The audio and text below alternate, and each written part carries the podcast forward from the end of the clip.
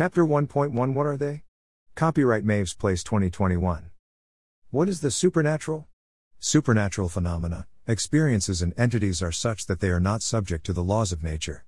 Usually attributed to the non physical entities such as angels, fairies, or dragons, but could include other supposed legends such as mermaids, griffin, and sphinx. Supernatural abilities typically are those you associate with fairy tales, so the magical realm, they can levitate, read minds, communicate through ESP, cast spells, and more. Supernatural experiences would include seeing a type of supernatural entity, though many can be seen through trance and meditation. Sometimes a supernatural experience could involve teleporting to another timeline, in either the past or future. What is the paranormal? Paranormal means to be above the level of what is regarded as normal. Normal, in this sense, is the everyday, somewhat mundane, ordinary life that we all collectively experience. Paranormal then are experiences, or entities that are above the level of that normal. Paranormal entities include ghosts, shadow figures, and legendary characters such as the Mothman and Krampus. Other kinds might be a goblin, a swang, or good old poltergeist. Paranormal abilities are what we think of as psychic ability, something we all possess, in one form or another. Sometimes, a paranormal experience will be hearing a name called, this is clairaudient and not on the normal level of hearing. At other times, it could be the entity shapeshifting, or becoming physical of sorts to make contact with an experiencer.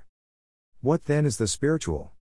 Spiritual topics cover all things supernatural, paranormal, metaphysical, esoteric, Gnostic, and religious. The belief in, or the following of any group, or faith, would then give that person the status of being a spiritual person. There are experts around the world within the field of all things spiritual, such as research. There are many scientists who will experiment and put claims and stories through testing and critique, before deciding how credible the claims are. Spiritual entities include archangels, demons, and deities, though given the translations, could be chimera, hybrids, and other forms of cryptid too. Spiritual abilities would be those that can be seen in any of the above groups, so telepathy, levitation, shapeshifting, they are immortal or have very long lives, they can appear, disappear, read minds, control minds, heal people, help people, or in some cases harm people.